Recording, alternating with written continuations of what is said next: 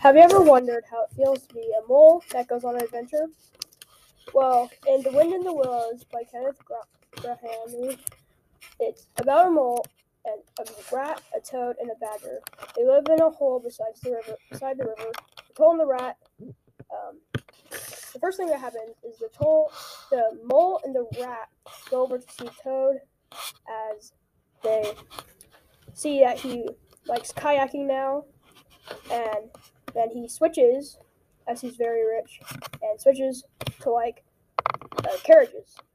As and he has an opportunity for the mole and the rat to live in a carriage but they they try it and they get hit by a car.